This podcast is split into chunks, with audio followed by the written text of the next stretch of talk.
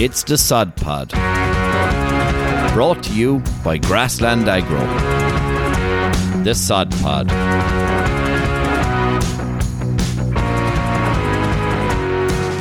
Hello, hello, and welcome to the Sod Pod. I'm here with John O'Loughlin and Ed Healy, and we have a special guest. Very hard person to get. We've got Mike Egan. Mike Egan is a research officer in Grassland. He's based down in Moorepark. Welcome on the show, Mike. Thanks very much, James.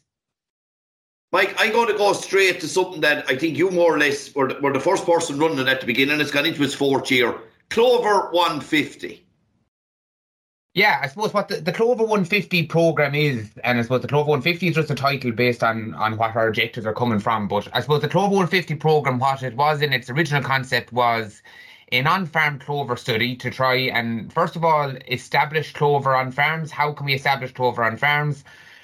And it has evolved more so than then now back to the, the management of it, the fertilization strategies on it, to see where we're going with it. So what it is, it's a it's an on-farm program. There are currently 40 farms enrolled in the program. This it, we're currently entering its fourth year, so we started it in 2020.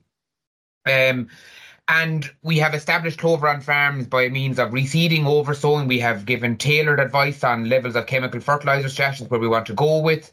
Um, and then we're also managing the whole grass growth production, clover content. We have a, a, cultivar element in it too. And we also want to see what's happening in terms of the, the, the end of the, the surplus of nitrogen, the farm gate nitrogen surplus that's on that system. Mike, I'm gonna I'm gonna I'm gonna hit you with a hard one here now straight away, right? Uh, something that we're that we're that we're probably asked on the regular when when it comes to to discussing clover on farm a lot when you when you talk about clover is is bloat.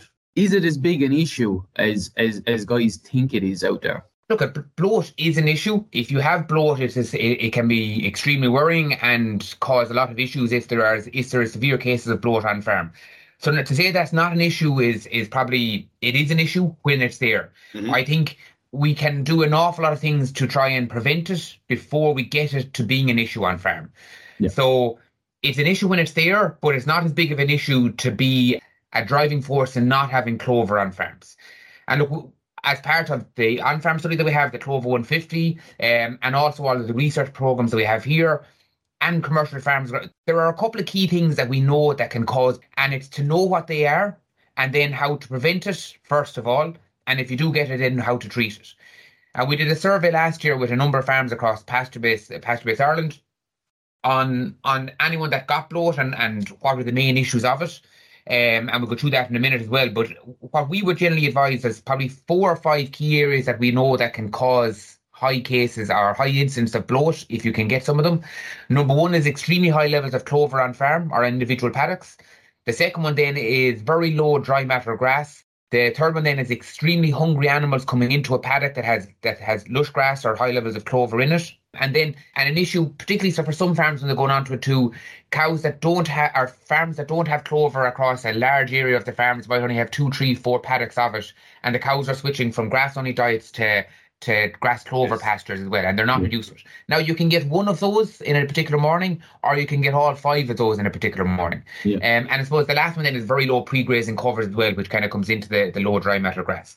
Yeah. So we know those can cause issues. If we know we have a morning that the cows are going to be quite hungry going in to that paddock and there's clover in it, we can put in a preventative strategy to try and prevent that, number one. Or if there's other cases there, high clover contents, cows going into it, we can treat all that. Coming back to the survey on Pasture Base Ireland, when we did that last year, there's a couple of key things that really came out of it, where there was very low levels of chemical fertilizer spread in spring, and ext- and no level and no chemical fertilizer nitrogen, particularly spread on new reseeds. So what's happening then is the grass is at a competitive disadvantage. Then it's not getting its nitrogen from its source, and there's ex- leading to very high or excessively high levels of clover in sward. So I'm not saying we need to apply very heavy, high levels of chemical fertilizer on those paddocks, but getting that balance right, it's all about getting the balance right of clover and grass in the sward that we can get all the benefits without having some of the negative impacts of it as well. So mm. I think how we manage our reseeds in terms of the fertilizer strategy around them, how we manage our grass clover swards in spring as well when clover isn't fixing a huge amount of, of nitrogen and the grass and the clover plant needs chemical fertilizer or nitrogen at that stage.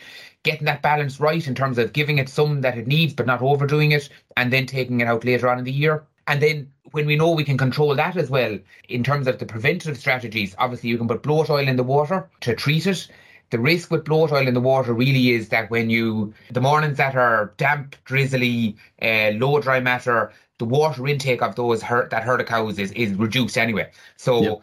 if you are going down the bloat oil route, you probably need to have it in at least 24 to 36 hours before they go into that paddock. And that takes a lot of forward planning then to know what paddocks you're going to be going into to next so that that bloat oil is in the system. You can add targeted source of fibre in the in the diet as well. Again, that's extra workload uh, and can reduce milk production and milk protein percentage as well by having a bit of hay, silage, or straw in the yard for the cows to do it. And I think that's more in the extreme cases when you have all of those kind of four or five key risk areas that can get. But the one that we use out there on the on farm study, most of the times here in the research farms as well, is what we call the breakfast break. So typically when you're going to get bloat, the cows go out, they're going to gorge on the, the clover part of the sward and they will, even if there's only 40 or 30 or 40% clover in the sward, they can actively go and select a higher percentage of their diet clover in that initial two to three hour window when they go out first after milking. By putting up the breakfast break, which is kind of a two hour strip wire in the paddock first when they go out. It just removes that large gorging process. Yes. And as well as grazing the 30 or 40% clover or whatever clover content's in the paddock, they also have to graze the 60 or 70% grass that's in as well that had that will help reduce, prevent getting that bloat as well. Not get rid of it completely. These are all strategies to try and reduce the incidence, not remove it. So we still need to be vigilant of it. And then you take after that two to three hour window, the breakfast break is gone, you take up the wire, or a lot of the farms use a backlatch that the cows go back out again and they just walk through themselves. So it is an issue. I don't think it's a, a major concern. If we're aware of it, we know the main causes of it. We manage our swards in accordance that we get that balance of grass clover in our swards, and then we put the preventative in place when it's needed. Yeah, and I think like probably worth noting that like we have seen in the past there uh, animals getting bloat on on paddocks that have zero uh, clover in them really, and I suppose ruminants, you know, they, they can be fairly uh, sensitive to changes in diet. So uh, I think consistency in the diet is probably is probably something that's fairly important there when when we're talking about bloat or when we're talking about animals' performance in general. Like, and it's and bloat is not just an issue when it comes to to clover. Um, yeah, and I think so, we, we saw that particularly last year. We came out of a, a, a quite a poor spring, uh, low dry matters in in the summer, and then we got a lot of growth then when it got warm again. A lot of clover in the paddocks, but you get a lot of release of nitrogen too. So uh, yep. some of the cases last year were, were not all related to clover, but I think clover having this wards, I think we need to be vigilant of those risks associated with it and try and prevent it in in cases that we, where we need to. Mike, the clover 150, just to bring it back for a second, there's a perception there that clover is only for dry land. But I know that you've a geographical spread across the country. We've yeah. we've seen two year two year guys, two brilliant operators apply for the Grass 10 Sustainable Grassland Farmer of the Year competition. They're not on what you consider Moorepark or the Golden Vale. So how's it working on heavy soils?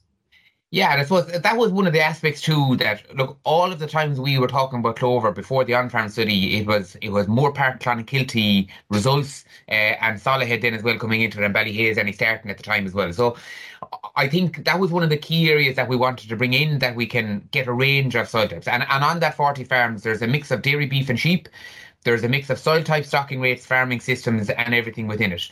Um, and we have farms from West Cork to Donegal, uh, Galway to Wexford, and everyone in between. So th- there are more challenges associated with heavier farms. Uh, mm-hmm. Number one of those being back to soil fertility and getting good soil fertility levels up on farms. We know if we want good levels of clover on paddocks, you need a soil pH of 6.5, index trees and index 4 for P's and K's. And that can be more challenging. Some of the heavy farm program work or heavy soils program would have shown that it's higher, harder to get those P indexes up. So that's probably one of the issues with soil fertility, getting it up. And the second one then is that have, if you have very wet ground, clover is a sensitive plant, doesn't like to be damaged or poked, poked or poached. So you just need to be a little bit more careful in terms of around that wet weather management in yeah. spring and autumn. But if we look at the farms that are not I won't call them heavier challenging farms, but more the the heavier soil type farms that we have at the on farm study. Like I, I would say on terms of their levels of clover content, their overall levels of dry matter production, and their levels of nitrogen fertilizer savings and farm gate surplus savings, we haven't seen a, a huge impact of soil type within that on farm study. But it's coming back to the management. And I think we all talk about getting it on and soil fertility, but the grazing management in terms of the correct pre-grazing covers, you can have an extremely dry farm and not have the correct pre-grazing covers and poor residuals and clover content still going to be very hard to establish and maintain. So grazing management, regardless of soil type and soil and soil fertility, obviously, they are the two main aspects that we've seen in the on-farm study that will help establish clover number one and maintain it in those swards long term. Yeah, Mike, you touched on something there. So overall production, do you have a couple of key metrics? I know last year was a tough grass growing year, and maybe do you have any information from pasture base? What is that? How is that line the 150 versus pasture base is there? Yeah, so look, if we look at a, a quick overview, I suppose, of the Clover 150. When we started in 2020, the farm area had less than 10% of the farm area or milking platform area in clover, uh, and of that, it was negligible clover in that, less than 10% of the average sward clover content in that. They're spending about 230 kilos of chemical fertilizer per hectare, uh, and they're growing about 14 and a half ton. Uh, if we go to where they are today in terms of the end of 2023, they have increased their farm area to 65% of the farm area now has clover clover mm-hmm. in it, yep. and the average clover content of that is 23%. So they have made huge increases by reseeding and oversowing, and we have seen no effect of reseeding or oversowing in terms of establishing clover. Grass growth reduced last year, probably was an effect of year on top of that as well. So it was back down to just over 13 tonne dry matter per hectare on that group of farms. But that, I, I, I don't know if that was solely down to nitrogen savings or whatever. There was a challenging year last year uh, across yeah, the year. So I think that's an unfair comparison. But we, as a whole, we have, and we look at key metrics across the year, we have maintained herbage production at key time points and a year effect in on top of that. But chemical fertilizer has reduced to 150 kilos. Yeah. Per hectare last year, and we're still growing over 13 ton on those farms. Wait, just for a second now, right? So we can't grow pasture without nitrogen. So the clover plant then is fixing the, the nitrogen. Can, can you just give maybe a real simple explanation of what's happening in that process? Because maybe some people are struggling to understand it a little bit because, you know, it's like a miraculous process by, you know, there's nitrogen in the air and then it's in the soil. Like, how does that actually work? Yeah, I suppose if we go back to the the plant first of all, the clover plant, we when we when you sow a, a white clover seed or sorry a, a perennial ryegrass seed, it establishes as a perennial ryegrass plant. It produces tillers and leaves, and that's how it maintains itself long term. White clover is slightly different. It goes through three different growth phases from the day that it's sown to long term production. And the first of those is rosette phase. That lasts about three months. So when the seed establishes first, it has to produce what's called a central taproot. And on that central taproot, that is what it uses really to survive for the first 12 to 18 months. Of that, then it'll start to develop stolons and branches and nodes, and also the above ground mass that we see. So typically during that first kind of two to three month window, we don't see a huge level of above ground mass with uh, white clover because it's developing this large central taproot. Towards the end of that three month period, it's what's called then it moves into the expansion phase, and then it starts to produce stolons and develop stolons. And on those, then it starts to develop root nodules. And those stolons and root nodules then are what actually fix the nitrogen. And we'll go through the nitrogen fixation in a minute. That expansion phase lasts between eight to 10 months. We're up to about 12 month period here now at the end of that. And towards the end of that expansion phase, that central taproot that it has survived on to take all its nutrients up from for the first 12 to eh, 10 to 8, 12 months starts to die. And once that central taproot starts to die, it moves to what's called then the clonal phase. So that's how the plant produces and stays alive for the rest of its life as long as it's there, producing new stolons, new plants, old stolons die, and the new stolons take its place. And they're the three phases. But the root nodules that are developed on those the roots and the root nodules that are developed in those stolons, they are what are called the, the nitrogen fixation bacteria. And and the, they are infected then by rhizobia bacteria from the soil. Um, to then try and, and fix overall atmospheric nitrogen. So once we're in that kind of those nodules have been developed and we're moving from that expansion phase into the clonal phase, the legume then has this what's called uh, nitrogen fixation ability. It can take at, into nitrogen from the atmosphere, take it into the plant leaves, down into the, the root nodules that are on the base of the plant below the ground. Those root nodules are infected with a bacteria called rhizobia bacteria. Uh, and within that, then those nodules are able to convert that nitrogen source from the atmosphere into a plant usable source in those root nodules. Those root nodules then decay and burst, release that nitrogen into the soil. The clover will use some of it to grow, and whatever is released into the soil then is available then for the companion species, usually the perennial ryegrass, to take up and produce itself and grow. And coming back to that point, like for those root nodules to start decaying and releasing nitrogen into the soil, it doesn't happen day one. And that's why that nitrogen balance early on is our chemical fertilizer strategy early on in this in the new reseed is quite important so we can maintain that balance because although the clover plant might be fixing nitrogen slightly earlier than before it releases it into the soil if it's not releasing it into the soil the companion grass species is going to be at a nitrogen deficit and it can cause an imbalance so so that's generally the, the process of nitrogen fixation. And as long as we can maintain good stolons in the soil, good soil fertility, good grazing management, keeping new, new stolons being produced, we will maintain high levels of soil fertility in the sward as well for that rhizobia bacteria, which is really driven by a correct soil pH. We will maintain high levels of nitrogen fixation. And, and like we've measured on average being between 80 to 130 kilos of chemical fertilizer or nitrogen being fixed from that clover plant per hectare per year. Yeah, it's a lot of stuff, really. Like, and look, would, would it be fair to say that you were talking about uh, fertilizer strategy for for actually establishing the swards there? But I suppose in a normal grazing sward with an established clover content in it, that nitrogen strategy is probably very, very important in the spring of the year as well until temperatures get up in the soil and the, the plant can actually receive a, an adequate amount of sunlight to actually start to start its chemical or its processes. Yeah, well, it's sunlight and and soil soil temperature as well. So ryegrass typically needs about five to six degrees soil temperature and rising before we see high levels of grass growth. In the spring, you will see lower levels of grass growth over the winter, but high levels of grass growth and increasing to about five to six degrees and rising. In terms of clover, we're talking between eight and ten degrees of a soil temperature requirement.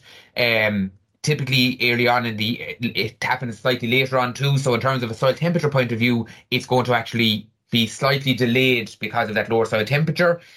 And then if we look at a, a sward clover profile as well, so typically clover content peaks in July, August, and then starts to fall off again. It is lowest in its spring. And if we're talking about an average sward clover content of 25% is what we're targeting across the year, that's going to be somewhere around 10% in the spring, rising to 20% plus then in kind of May, June, and then peaking at 35, 40% then in early autumn and then declining as well.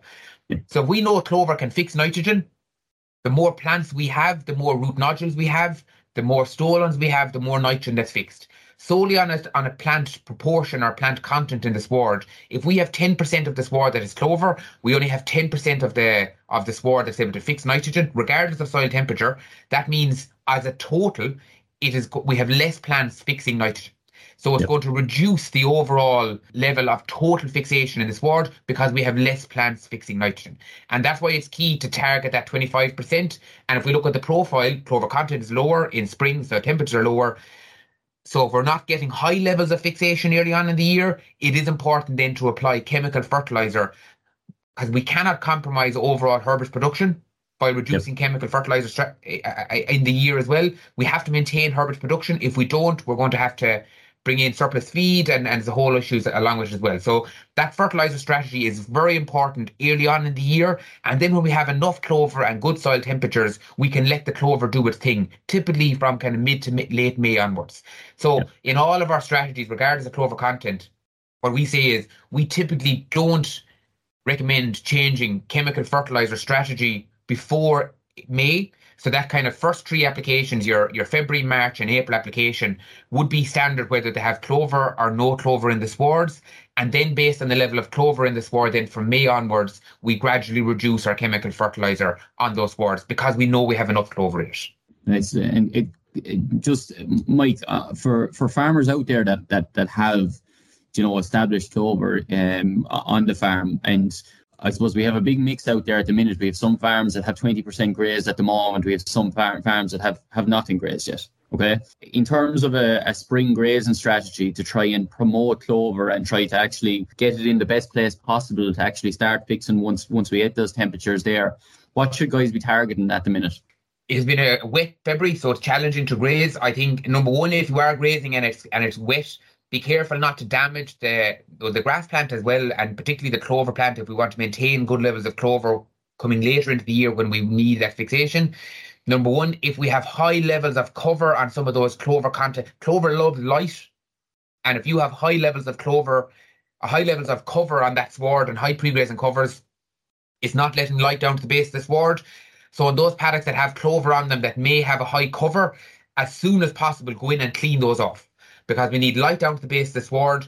We already said clover has a higher soil temperature requirement, so it's at a competitive disadvantage in the spring because the grass is going to outcompete it. So we need to bring that comp- competition, like we're talking about getting a good balance of grass clover, not having the clover taken over. Our grazing management in the spring should try and promote the clover to increase and not let the grass take over. So where possible, take out those heavy covers as soon as possible where there's clover in them avoid damaging them. And if they need P fertilizer now, it probably should be targeted from kind of mid March onwards yeah. to try and get that new nodules being developed um, as well as that. So, and fertilizer is important now too. So, clover still uses chemical fertilizer just at a slower rate. So, if it's not fixing it now or fixing low levels, it still needs to be fed. So, but but the covers and avoiding damage is probably the two key things at the moment. I would say. Yeah, Mike. For clover, we nearly need to think about light as a nutrient. You know, it's yeah. so so important. So springtime, getting the light in there by grazing it as best as you can. Very very difficult, Mike. To be fair, it's no, it's been a horrible. Yeah. It's been a real tough tough spring. Uh, nitrogen and phosphorus really really important as well. Mike, just in general, while we're on the fertilizer talk, right?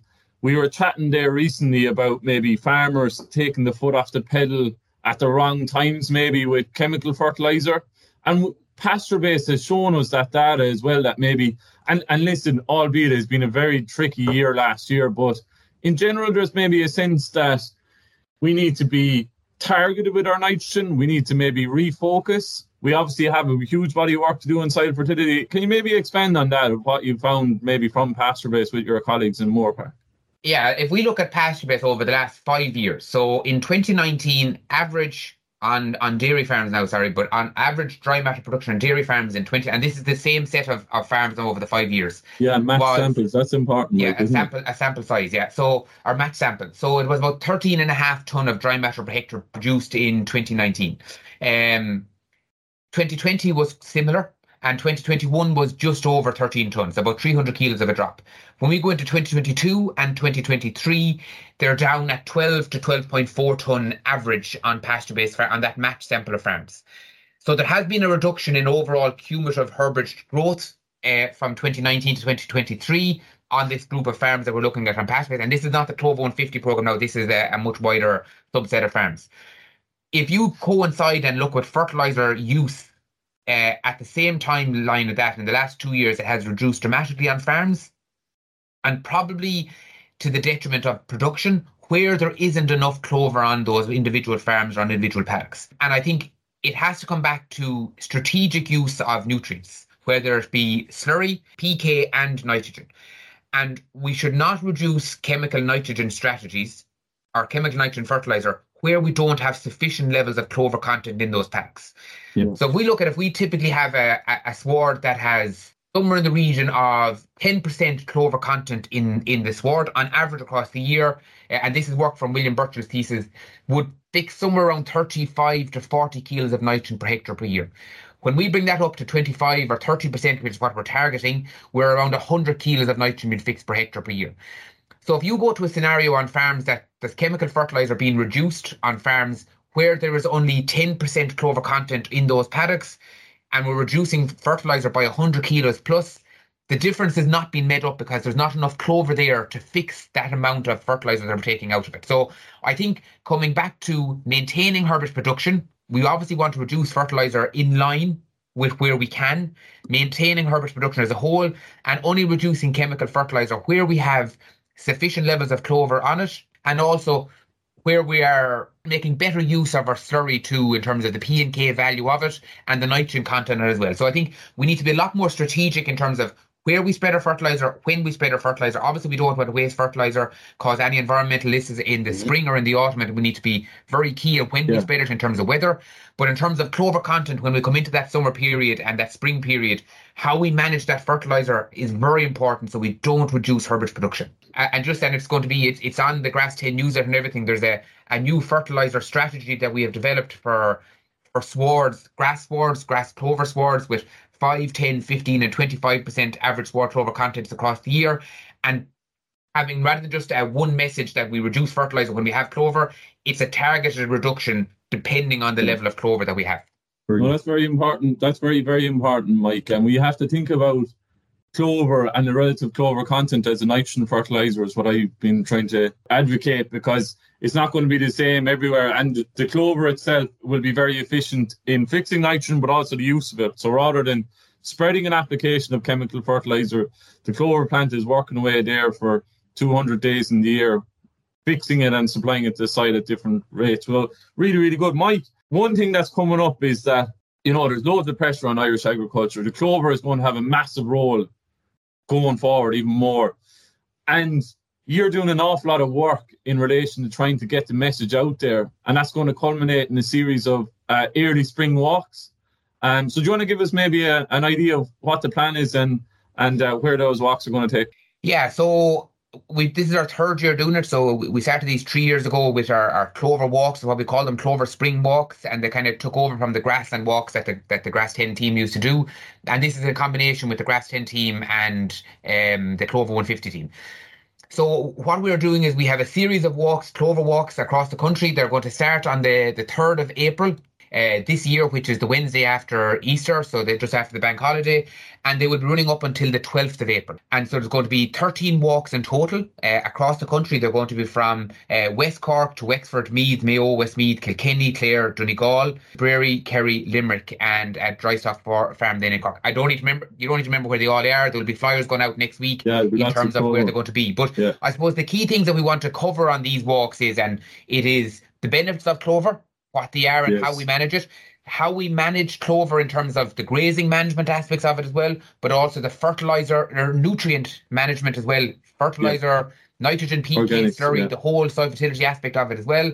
And then how we establish and maintain these levels of, of clover, how we get the level of clover that we want, and how we establish it and maintain it there long term. And that's the the key objective of these walks is to try and promote the best use or best management practices of clover how to establish it and maintain it while reducing nitrogen fertilizer use on farms and more importantly maintaining herbage production. Because we cannot reduce compromise herbage production. We cannot reduce chemical fertilizer at the at the extent of herbage production and have to fill that source of of reduced grass growth from purchase forage or purchase concentrate um, because there's another source of nitrogen coming in the gate so yeah, they're going to be from the, the 3rd of April. They'll be starting at uh, 11 a.m. every day. They'll run for about two hours. Uh, typically, over the last couple of years, we've got about 1,500 to 2,000 people at these walks in, in total uh, per year over this. So we hope to do a, a big push again this year in the next couple of weeks to try and promote these. And there will be a press release shortly um, with the, the dates, times, and locations of each individual walk. Brilliant. And I suppose leading on from that, then it's going to, uh, and I know you're going to talk about it again another day, but just to touch on it, that's going to lead on then to what we're going to call our, our Clover Week. That will be run from the uh, end of April, so it's going to start at the um, 19th. The, yeah, the 19th of April. And I think Kate and Joe are going to be talking about that. But that's again promoting Clover, best use across multiple social media challenges the the issues with it, the the benefits of it, the management practices of it, how we maintain it, how we establish it, a full suite, short snippets, how we can do that and get farmers to show what farmers are doing on farm. We look forward to seeing, see, seeing you dancing on Instagram, Mike. We, uh, we, we get John Maher dancing on Instagram first. I think we'll be happy. that that will get people talking for sure.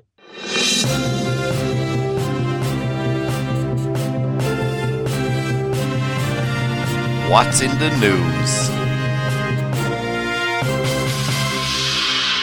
So now I'm just going to cover what's in the news.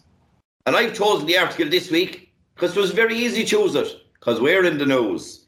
Johnny, big, big arrangement done between Kerry Agri Business and ourselves in Grassland Agro, and it's getting a lot of column inches and discussions. Yeah, no, it's um, been covered in a good bit of detail there in the press, and I suppose it's a very innovative arrangement whereby Grassland Agro is going to provide an awful lot of sustainability support in the area of fertilizer and nutrient management planning, James. And I suppose it's a lot of leadership from Kerry Agribusiness in relation to trying to, I suppose, also supply and incentivize protected urea and best practice around nutrients, but also put the legwork in the ground because it's definitely an area, you know, that could cause issues for the agricultural sector, namely with the nitrates directive and water quality and listen, obviously, we're in a very, we're delighted with the development, and it's a huge responsibility. And it wouldn't be possible without the brilliant team that we have in the ground, James, as well. And I suppose yeah. that's following the six steps of the site sustainability program, which starts with a soil sample and then nutrient management planning. And that's the absolute key. You know, you look at the fertilizer market over the last couple of years, it's probably 1.8 million tons sold, probably 1.7 million would have been sold without any reference to a soil sample. Yeah. You know, and that's not when you think about it, when you just bring it back to basics, Jim, it's probably it's a bit it's a little bit mad, you know. So the arrangement is that we're we're definitely going to try and support Kerry farmers as much as possible in the same way we do with all our other partners on the site yeah. sustainability program, James. But I suppose this is just uh, one step forward. Yeah. Brilliant, Johnny, and thanks for that. Exciting times in Grassland Agro, but it's exciting in Grassland Agro every day, and we will continue to follow the process of putting fertilizer applications in the right place, at the right time, at the right rate. Mike, thanks very much for coming on. And I, I suppose I just want to say, like, obviously, we're a fertilizer company. And we're very open to this, and we've been really bought into Clover for numerous years. John O'Loughlin was Clover scoring with his team there with Ed and Lauren and Owen. We've been training our own staff up and down the country how to Clover score and educate because I suppose, look, take that Clover 150, a very simple piece of data that you said there, Mike. When you started, it was 230 kg per hectare of nitrogen used, and now it's obviously down to 150 kg. Obviously, as a fertilizer company, why have I got you on here at all? I'm telling you, reduce my business we're in a very different world, and Grassland Agro bought into this concept, and, and this is the way things are going, and we're heavily educated on the ground. So, I really appreciate this, Mike. It's been a great honour to have you on, and we'll have you back again. No trouble at all. Thanks, James. Thanks, Ed. Thanks, John. See you, Mike. Mind yourself. Nice. Mind yourselves out there. Farm smart, farm safe. Hey, thanks for listening to the Sod Pod. We hope you enjoyed it find out more, head over to www.grasslandagro.ie or check out our social channels Facebook, Twitter, Instagram, LinkedIn, and YouTube. That's all for this episode. See you next time.